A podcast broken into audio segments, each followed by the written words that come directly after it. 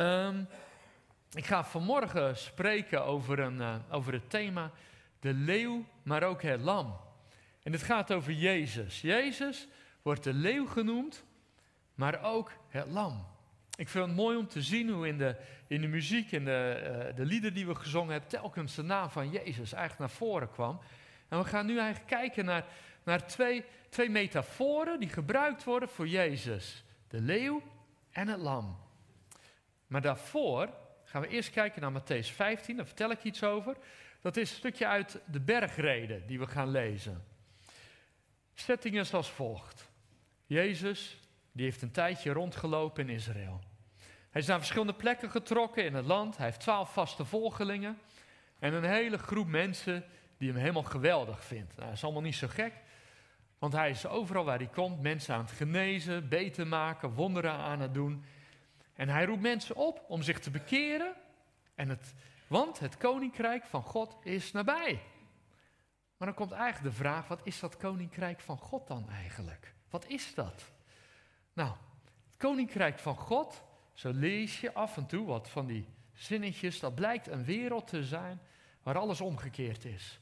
Een plek waar de armen rijk zijn, waar de zieken eigenlijk veel belangrijker zijn dan de gezonden, waar de machtigen der aarde genegeerd worden en de mensen aan de rand van de samenleving de beste plek aan tafel krijgen. En dan komt eigenlijk de bergreden. Dat is een moment dat Jezus stil gaat zitten op een, op een, op een groene heuvel bij het meer van Galilea. En die gaat daar vertellen aan de mensen en iedereen die het maar wil horen over wat het koninkrijk van God eigenlijk is. Hoe die omgekeerde wereld, de andersom wereld, andersom denken, hoe dat allemaal in elkaar zit. Een plek waar vrede is op aarde, waar de recht is voor de verdrukte. Nou, en vandaag lees ik een stukje uit Matthäus 5, vers 43 tot 48, wat misschien wel het allermoeilijkste onderwijs is wat Jezus ooit gegeven heeft.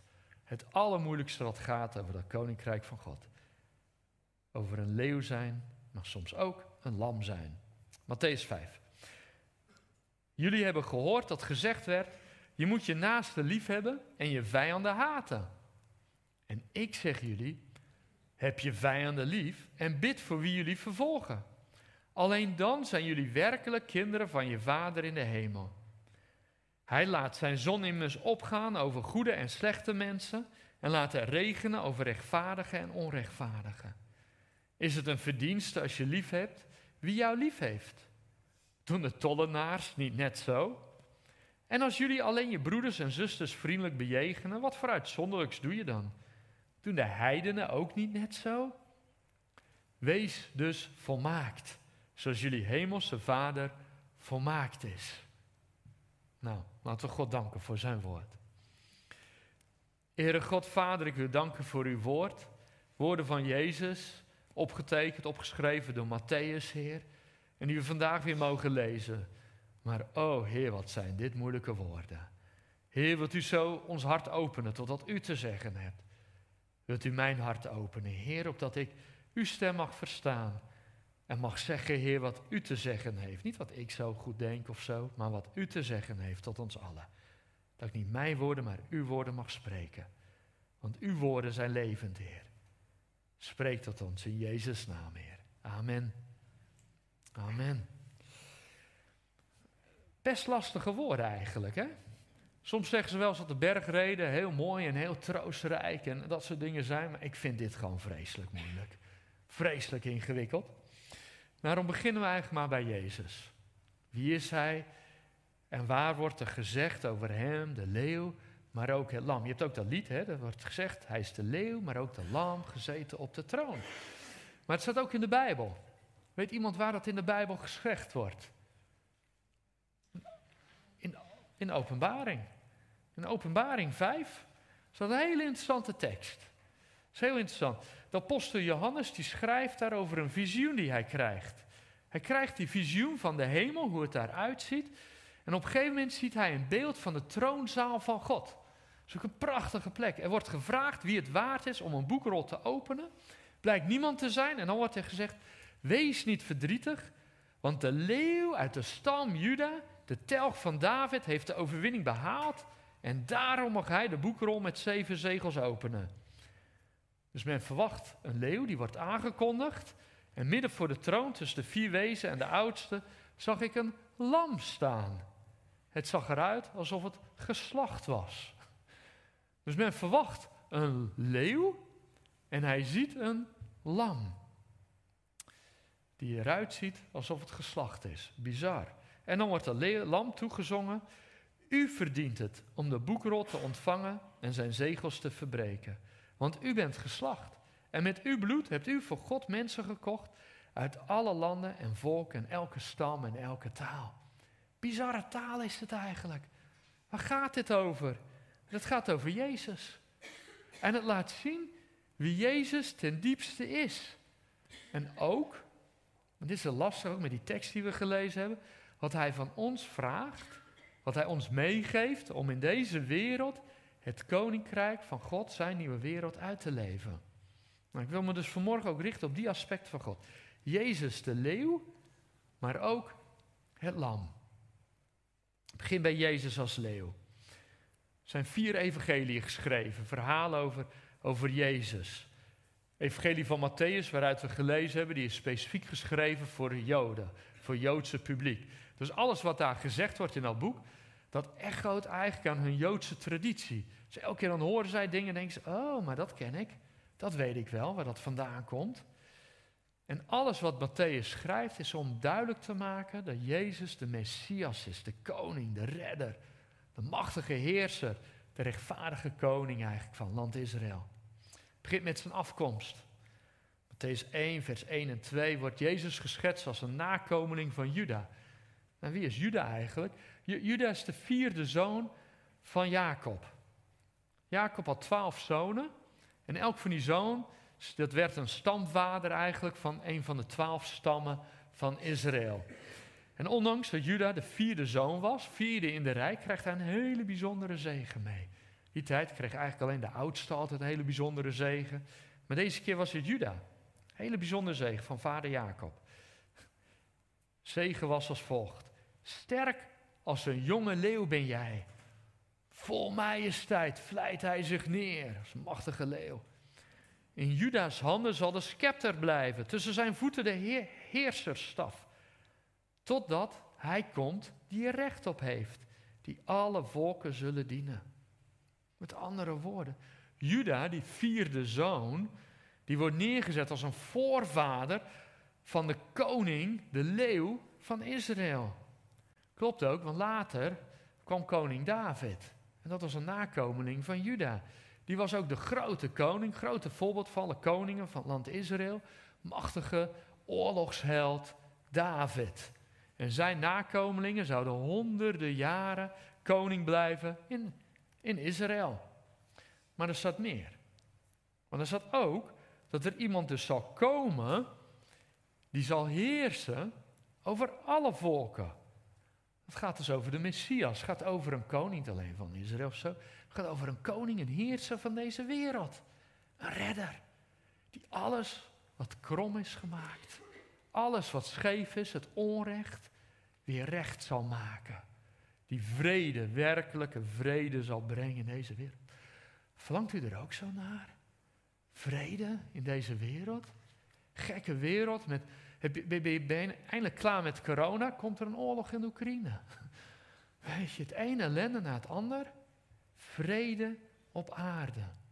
Dat is wat mensen verwachten, dat is het beeld wat ze hadden in de tijd van Jezus, toen Jezus kwam en steeds duidelijk werd dat hij de Messias was. En nog versterkt met kerst, hè, met de, de maagjes uit het oosten, waar op zoek naar de koning der Joden. Uiteindelijk is het zelfs waar Jezus voor aangeklaagd werd. Toen hij veroordeeld werd naar het kruis. Dat hij zich voordeed als de koning der Joden. Elke keer door de Bijbel heen wordt hij bevestigd als de leeuw. Het opperhoofd.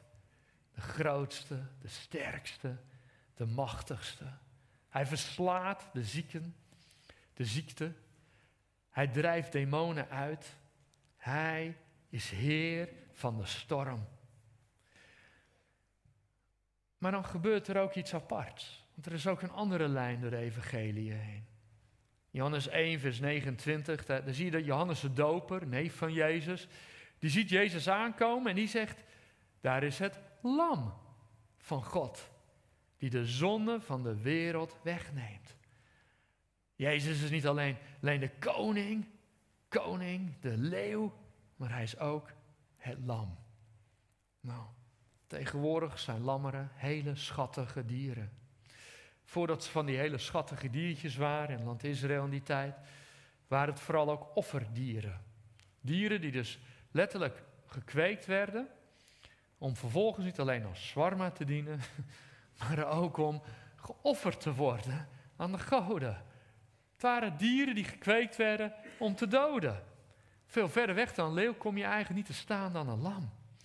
Een lam die gaat gedood worden, die sterft om de zonde van de mensen weg te nemen. Bizar allemaal.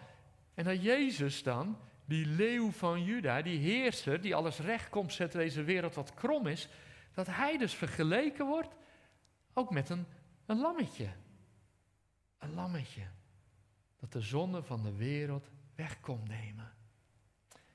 In Jezaja 53, vers 7, Jezaja, de profeet, die schreef ontzettend veel eigenlijk over Jezus, honderden jaren voordat hij geleefd werd, voorspelde hij dit al. Hij zegt, hij werd mishandeld, maar verzette zich niet en deed zijn mond niet open. Als een schaap dat naar de slacht werd geleid, als een ooi die stil is bij haar scheerders, deed hij zijn mond niet open. En zo is het maar net. Want daar, aan het kruis van Gogolta, was het dat Jezus zijn leven gaf voor ons. De leeuw, de zoon van God, die alle macht in hemel en op aarde had ontvangen, om zomaar mensen te genezen, om zomaar als de storm was dat te stillen, die werd de lam. Hij gaf zijn leven voor ons. En dit is heel belangrijk. Als je hebt over leeuw zijn en lam zijn, en we beginnen bij Jezus, dan ontdekken we dat Jezus was de leeuw, maar hij kiest ervoor om het lam te zijn. Hij is dus niet zomaar een leeuw die een grotere leeuw tegenkomt en slachtoffer wordt daarvan. Nee, hij is de leeuw die kiest ervoor om zijn leven te geven. Hij is de meester, ja, de meester die dient. Hij is de absolute, de, rabbi, de hoofd, de, de goeroe van zijn discipelen. En hij gaat de voeten wassen van zijn discipelen. Hij is de God die kiest ervoor om te sterven. Is eigenlijk de rechter die ervoor kiest om zijn vijanden lief te hebben. Hij is Max Verstappen die ervoor kiest om Leclerc te laten winnen. Beetje vreemde vergelijking vanmiddag, ik hoop het niet. Rico Verhoeven, die zich in elkaar laat slaan door een klein mannetje of misschien wel meisje. Dat is Jezus. Dat is heel bijzonder. In Romeinen 5, vers 8, staat eigenlijk de meest krachtige tekst over Gods liefde voor, voor ons. Ik lees het. Maar God bewees ons zijn liefde doordat Christus voor ons gestorven waren toen wij nog zondaars waren. Des te zeker is het dus dat wij, nu we door zijn dood zijn vrijgesproken, dankzij hem zullen worden gered en niet veroordeeld. Werden we in de tijd dat wij nog Gods vijanden waren, al met hem verzoend door de dood van zijn zoon, des te zekerder is het dat wij, nu we met hem zijn verzoend, worden gered door diens leven. Hier staat een hele bizarre tekst eigenlijk. Hè? God bewees ons zijn liefde doordat Christus voor ons gestorven was toen wij nog zondaars waren. Wat hier eigenlijk staat is dat, dat Jezus die stierf voor ons, nog voordat een van ons dacht van, zal ik daar wat mee doen? Zal ik Jezus volgen? Met andere woorden, Jezus stierf voor zijn vijanden, nog voordat wij zeiden van, ik ga daar wat mee doen. Dat is hetzelfde als ik zou zeggen van, ik geef jullie 10 miljoen om een nieuw gebouw te kopen. Of om iets prachtigs te doen hier in Vlaardingen. Maar jullie hebben nog helemaal geen plan of ideeën daarmee. Maar ik geef wel die 10 miljoen. En die 10 miljoen is alles wat ik heb. God gaf zijn leven aan ons. In Jezus Christus. nog voor dat wij daar iets mee deden. Met andere woorden, hij reikt ons de hand, niet wetend of wij die hand gaan pakken. Dat is bijzonder, hè? Dat is heel kwetsbaar. Aanstaande dinsdag vier ik dat ik 25 jaar getrouwd ben, samen met mijn vrouw. Wij vieren dat. Het is een groot feest. Maar voordat ik haar ten huwelijk vroeg, zocht ik wel dat ik er een beetje zeker van was dat ze ook ja zou zeggen. Slim. Tip voor iedereen die daaraan denkt. Maar God deed dat anders. Hij reikt ons de hand voor dat hij weet of wij daar ja of nee op zeggen. Hij reikt ons de hand, zelfs bij mensen die daar nee op zeggen. Hij is ook voor Poetin gestorven. Nou, maak daar maar wat van. Maar dat heeft hij wel gedaan. En zo heeft hij voor ons allemaal, reikt hij ons de hand. Het is aan ons om dat aan te nemen. Zo kwetsbaar maakt God zich. De leeuw, maar ook de lam. Hij weet wat het is om afgewezen te worden. Maar dan kan je afvragen, waarom moest die leeuw ook het lam worden? Waarom? Nou, misschien wel omdat het volgens mij de enige manier is om echt vergeving, herstel en verzoening te krijgen. Herstel komt over het algemeen niet door het vernietigen van je vijanden. Ja, even. Maar die vijanden hebben weer kinderen of kindskinderen, of die hebben weer anderen, en die willen jou weer terugpakken.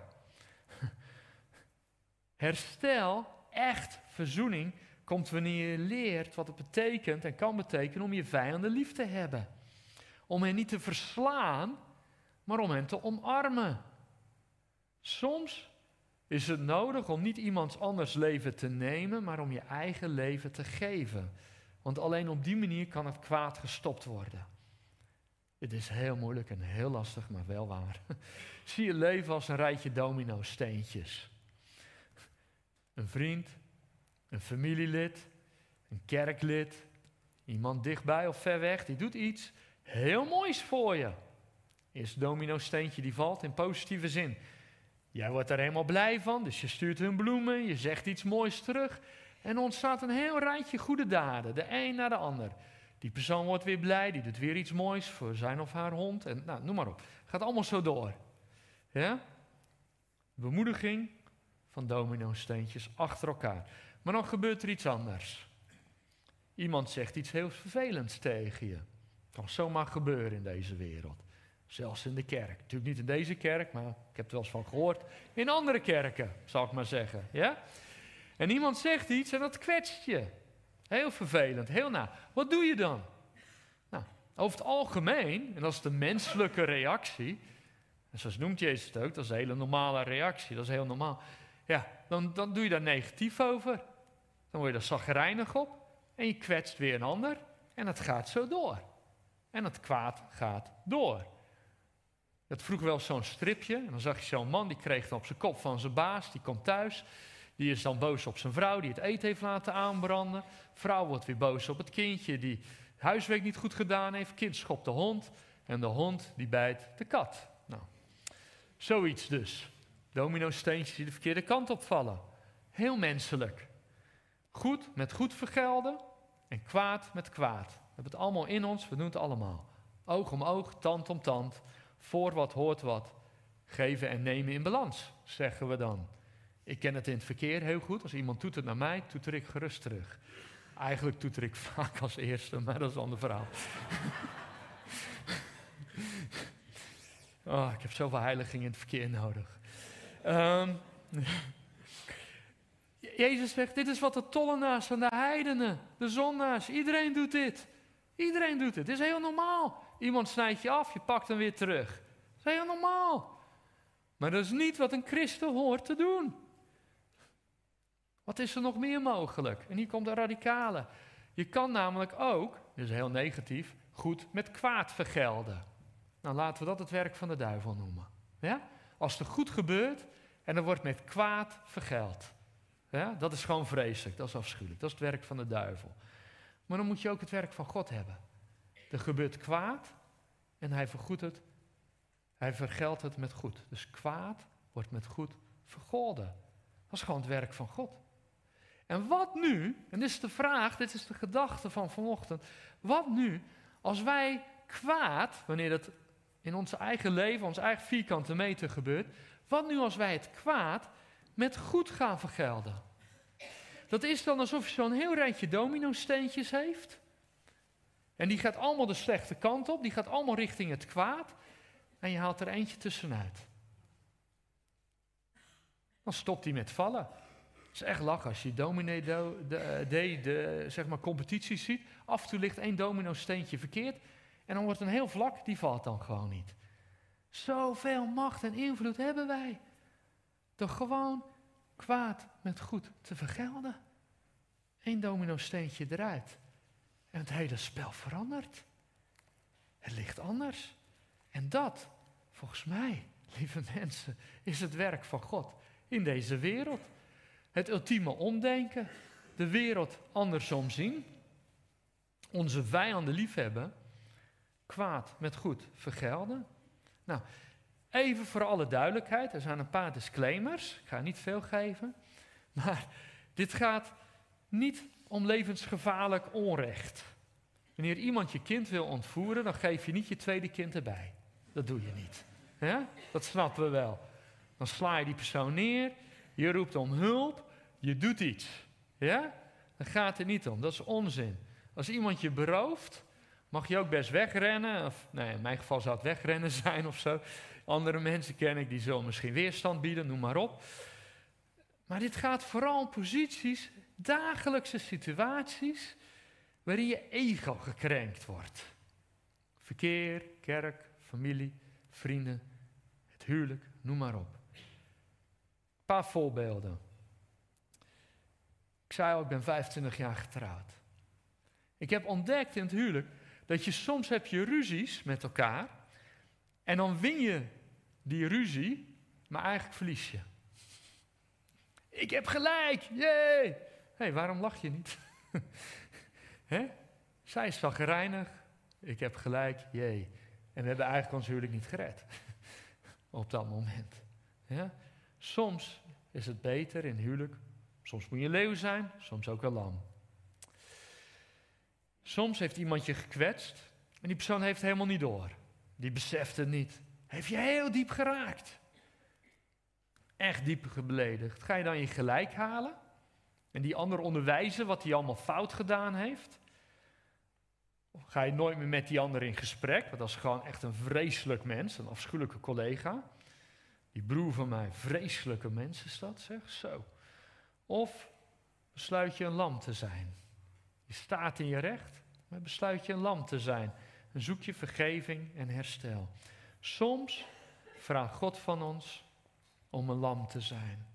En ik wil u vragen, zijn er situaties, momenten in je leven waar je nu aan denkt? Waar je misschien nu mee bezig bent, ingewikkelde situaties, waarin God vraagt of je een lam wilt zijn.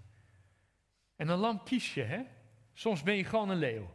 Dan ben je dat. Je staat in je recht, je hebt gewoon gelijk. Je kan de ander eruit praten, zoals we dat niet in Rotterdam-Zuid zeggen. Je kan de ander overreden je bent sterker. Maar je kiest er dan voor om een lam te zijn. Victor Hugo die, eh, die schrijft in zijn boek uh, Les Miserables een geweldig voorbeeld over wat Jezus voor ons gedaan heeft en waar Jezus ons toe oproept. Er is een, eh, er is een scène en daarin is een bisschop, Miriel, die verleent onderdak aan de zwerver Jean Valjean. Nou, mijn Frans is niet zo goed. Aan de zwerver Jean. En in de nacht rent Jean weg met het zilverwerk van de bisschop. De andere woorden, hij was opgenomen en hij rent weg, zilverwerk. Maar op de vlucht, als hij het uh, bisdom uitrent, wordt hij gearresteerd door de politie. En die vindt al dat zilverwerk, die denkt, dit klopt natuurlijk niet. Dus die brengt hem terug naar de bisschop. Vervolgens ziet de bisschop wat er is gebeurd. Die Jan met al dat zilverwerk, noem maar op. En die zegt tegen de politie, ja, maar dit is een vergissing. Ik heb al dat, al dat zilverwerk, die heb ik aan die Jan meegegeven, zodat hij daar weer zijn leven mee kan opbouwen. En ter plekke geeft hij hem nog twee zilveren kandelaren mee. En hij zegt, het beste ben je nog vergeten. Hij staat in zijn recht. Die Jan die heeft gewoon hem bestolen. Maar die bisschop die zegt, nee, je bent nog het beste vergeten en geeft hem het allemaal mee. Dat is kwaad met goed vergelden. Ten slotte, als de politie weg is, zegt de bisschop tegen die Jan: Herinner dit, mijn broeder. Zie hierin een hoger plan. Je moet dit kostbare zilver gebruiken om te worden een eerlijk man. Het getuigenis van de martelaren, door het lijden en het bloed, heeft God je getild uit de duisternis en je ziel gekocht voor God. Dit is kwaad met goed vergelden. Dit is je vijanden liefhebben. Een lam zijn kost je wat. Kost je altijd je ego. Kost je altijd je, iets van je eigen gelijk halen. Soms je gevoel van rechtvaardigheid. Overigens heb ik het heb ik ervaren dat. Ik, ik weet niet. Ja, mensen zeggen vaak van. Ik ben een heel rechtvaardig mens. Ik kan niet tegen onrechtvaardigheid. Maar meestal wanneer mensen dat zeggen, bedoelen ze onrechtvaardigheid die tegen henzelf wordt gedaan. Je dat wel eens gehoord? Zegt iemand, ik kan niet tegen onrechtvaardigheid. Ik lig daar wakker van. En bedoelen ze nooit de honger in Afrika of zo. Of zelden. Nou goed, een lam zijn kost je wat. Ja, je eigen gevoel van rechtvaardigheid, dat kost je wat. Soms ook wat zilver. Het kostte Jezus, de lam van Juda, het kostte hem zijn leven. En daarmee bracht hij wel de mogelijkheid van herstel, verzoening, vergeving voor alle mensen die hem aanvaarden, aanvaarden. Dus ik vraag u vanochtend, welke weg ga je? Stop je domino-effect van het kwaad door kwaad niet met kwaad te vergelden, maar door kwaad met goed te vergelden. Heb je vijanden lief? Zijn er mensen in je omgeving die je mag leren liefhebben en vergeven? Zijn die er? Jezus sluit het gedeelte af van de bergreden met de tekst. Wees volmaakt zoals je hemelse vader volmaakt is. De lat wordt even hoog gelegd hè, hier. Wees volmaakt, doe het maar even. Nou, het woord wat hij gebruikt voor volmaaktheid in het uh, Grieks, dat heeft te maken met je doel bereiken. Dat is even iets anders dan wij zien. Hè? Wij zien volmaakt zijn, dat je nooit een fout maakt, dat je alles perfect doet, noem het maar op. Maar dit woord dat gaat eigenlijk over gewoon volwassen zijn. Groei op. Bereik je doel. Met andere woorden, wees die persoon zoals God dat al in jou gelegd heeft. God geeft ons het vermogen om volmaakt te zijn, om, om zelfs vijanden lief te hebben. Dat kunnen wij niet alleen, maar dat doet Hij in en door ons heen. Het enige wat wij hoeven doen, is eigenlijk een beetje van ons, ja, ons podiumpje afstappen. Om eigenlijk een beetje onszelf aan Hem over te geven. Onszelf nederig te maken. Ons ego te parkeren bij de deur. En met open handen te staan en Gods geest te ontvangen. Te vragen of Hij ons helpt daarmee. Amen.